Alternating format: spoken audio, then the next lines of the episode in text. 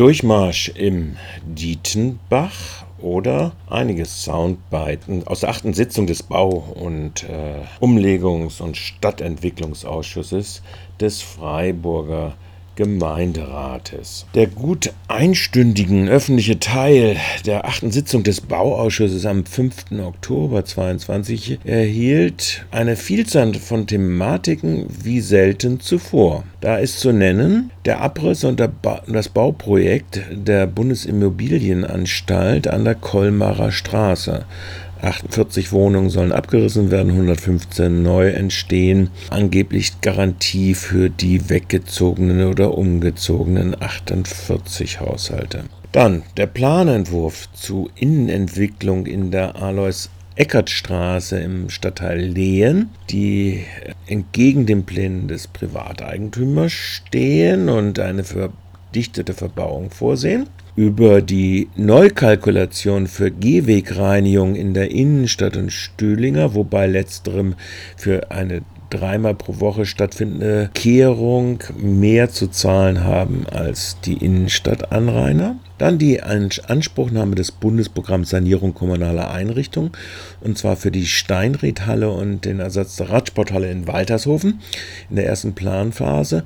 Offen bleibt wieder einmal das Westbad, obwohl groß ins Fenster gehängt. Bald die Hälfte der Ausschusssitzung ging aber für die 26. Änderung des Flächennutzungsplans im Dietenbach drauf, den der Gemeinderat am 18. Oktober billigen soll. Hier hatten sich zwar nur die Stadträtinnen Pia Federer von den Grünen und äh, Wolf-Dieter Winkler, Dr. Wolf-Dieter Winkler vom Freiburg Lebenswert in den 430 Seiten Wälzer eingearbeitet. Stadtrat Kotterer, der die zu erzielende Rechtssicherheit lobte, gestand nur Teillektüre und Kenntnisse ein. Die sich daraus entwickelnde Debatte war jedoch höchst aufschlussreich. So war der Stadträtin Federer unter anderem aufgefallen, dass nun erstmals 6900 Wohnungen, also eine nochmal 500 Wohnungen höhere Verdichtung im Flächennutzungsplan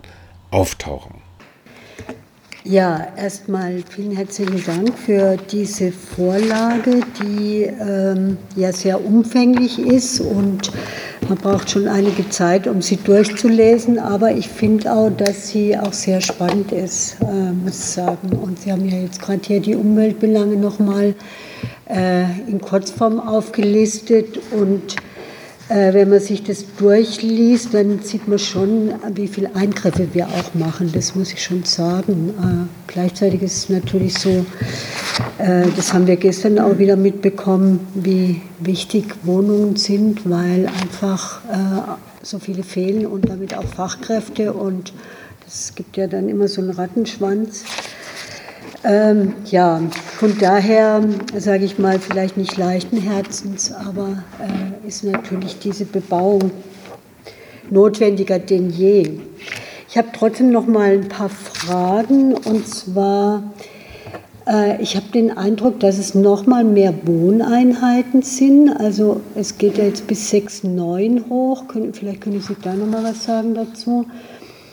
Und dann haben Sie in der Vorlage ja beschrieben, ich habe das auch versucht im Text nochmal herauszufinden, äh, ist mir aber nicht gelungen. Und zwar den, die Flächen für den Wald, aktueller Stand 22,5 Hektar und beim, bei der jetzigen Änderung sind dann noch 20,5. Das heißt, die Reduktion des Waldes, sagen Sie jetzt, das ist ja anders wie bisher, zwei Hektar. Verstehe ich das richtig? Äh, ich habe da auch noch mal eine weitere Frage und zwar gerade jetzt durch diese Vereinbarung mit der Baden Nova äh, zum, ähm, zum neuen Konzept. Ähm, braucht es denn dann noch diese umfänglichen Leitungen, weil die kosten ja auch einen Teil des Waldes? Oder kann man das einfacher herstellen? Äh, im, Bericht wird dazu kein Bezug genommen, weil, glaube ich, die Entscheidung, die ist noch nicht so richtig reingeflossen, äh, ist mein Eindruck. Aber vielleicht können Sie dazu äh, auch noch mal was sagen. Ja. Danke. Vielen herzlichen Dank. Es sind 437 Seiten. Es ist Dies räumte Planungschef Engel mit dem Wegfall von vier Parkhäusern wegen optimistischerer Bewertung des Mobilitätskonzeptes und dadurch dem möglichen Bau zusätzlicher Wohnhäuser aus. Die Lektüre führte bei Stadtrat Dr. Winkler von Freiburg Lebenswert zu folgenden Debattenbeitrag. Also ich habe mir die mehrere Stunden lang die Sache hier mal durchgelesen und ähm, da habe ich festgestellt, dass also nicht nur die Naturschutzverbände, sondern auch das Regierungspräsidium äh, sich klipp und klar für den Halt der Waldflächen ausspricht. Und äh, nicht nur das, sondern auch eine, äh, einen höheren Abstand zu den Waldflächen fordert, nämlich statt 30 Metern 100 Meter. Ähm, wollen Sie nicht den Leuten entgegenkommen, vor allem den Naturschutzverbänden, auch vor allem, ich war jetzt letztens bei dem Filmvorführung im Dietenbach, im, im, im, Rieselfeld, waren 200 Leute, da war eine ganze Reihe, die gesagt haben, die haben damals für Dietenbach gestimmt, das würden sie heute nicht mehr tun, einfach weil äh, damals eben nicht klar war, dass so viel Wald wegfällt.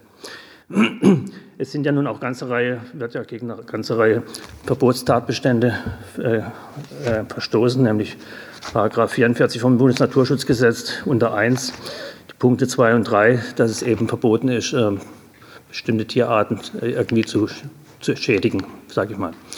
Und hier wird ja gegen, massiv dagegen verstoßen. Wieso ist es eigentlich möglich, dass man das kann, ohne dass das äh, Probleme bereitet? Äh, dann gibt es ja auch eine, zum Beispiel vom Landratsamt Breisgau-Hochschwarzwald, also vom benachbarten Landkreis, eine ähm, eine Kritik an der, zum Beispiel an der Dietenbachaue, wie die geplant ist. Ähm, die positive Sichtweise, ich zitiere mal, die positive Sichtweise bezüglich der Zustandserhaltung des Dietenbachs wird kritisch gesehen.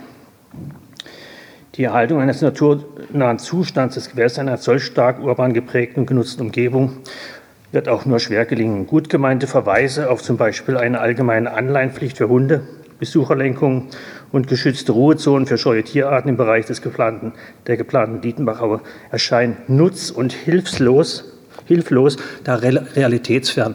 Das ist, empfinde ich als Ohrfeige, muss ich sagen. Äh, das würde, wenn man mir das sagen würde, wäre wär mir das peinlich, sage ich mal. Was sagen Sie denn dazu? Dass zwingende Verbote auch durch Ausnahmen und Befreiungen zu umgehen sind, konterte ihm Dr. Engel. Es sind zwar artenschutzrechtliche äh, Verbote, äh, die hier tangiert sind, aber die Verbote sind strikt, aber keine Regel ohne Ausnahme. Das Gesetz kennt auch Befreiungstatbestände, kennt Ausnahmetatbestände, von denen kann Gebrauch gemacht werden zum Zwecke äh, der Planung. Und das machen wir, indem wir Flächen vorhalten, auf denen wir Lebensstätten äh, für die äh, betreffenden Arten schaffen, die dann dort Ersatzlebensräume erhalten. Die von Naturschutz und Regierungspräsidium geforderten 100 Meter Abstand zum Wald trafen auf ein Baster des Baubürgermeisters selbst in der Folge. Das mit den 100 Meter Abstand, das wollen Sie nicht einhalten. Nee, die 100 Meter Abstand wollen wir deshalb nicht einhalten, weil wir enorm viele Wohnungen verlieren würden und damit den Sinn und Zweck dieser ganzen Planung in Frage stellen. Also das äh, ergibt sich aber eigentlich von alleine. Interessant auch die Behandlung des Längenmattenwaldes.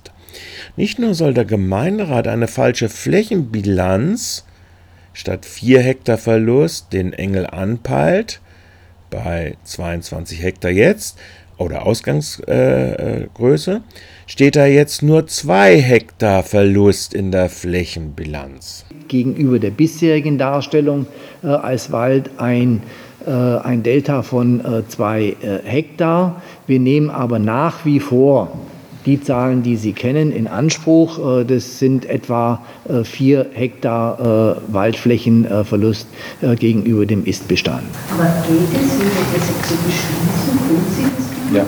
Das, das entspricht dann, das ist einfach die Unschärfe, äh, die jeder Flächennutzungsplan in, in sich trägt. Äh, auf der Bebauungsplanebene äh, wird es dann äh, genauer. Wir haben hier einfach ein Flächendelta äh, in dem Bereich von, äh, von zwei, äh, zwei Hektar Unschärfe.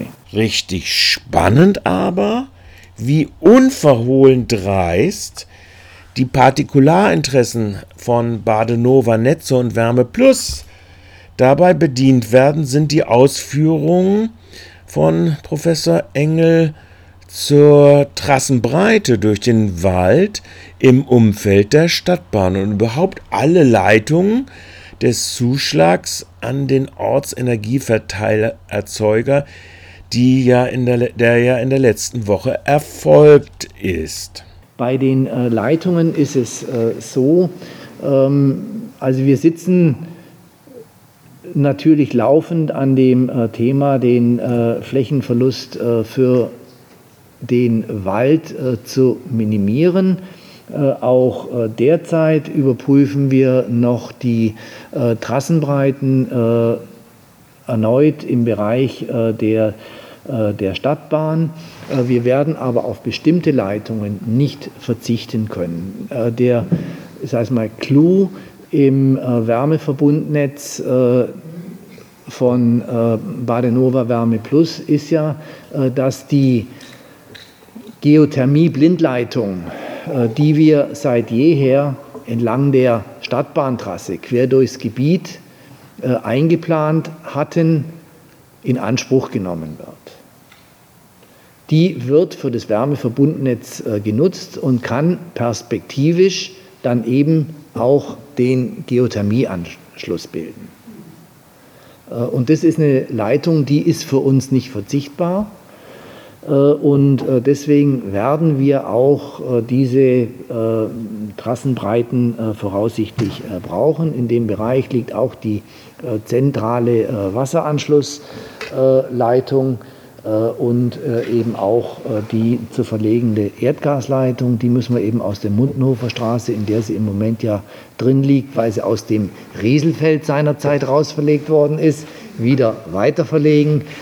Und deswegen muss die eben auch in die Trasse des verlängerten Bollerstaudenwegs. Der Cheforganisator Professor Engel so auftreten kann, scheint angesichts der Del Selbstdeklaration einer breiten Gemeinderatsmehrheit sich für politisch und fachlich für Entscheidungen inkompetent zu erklären, nicht gerade verwunderlich.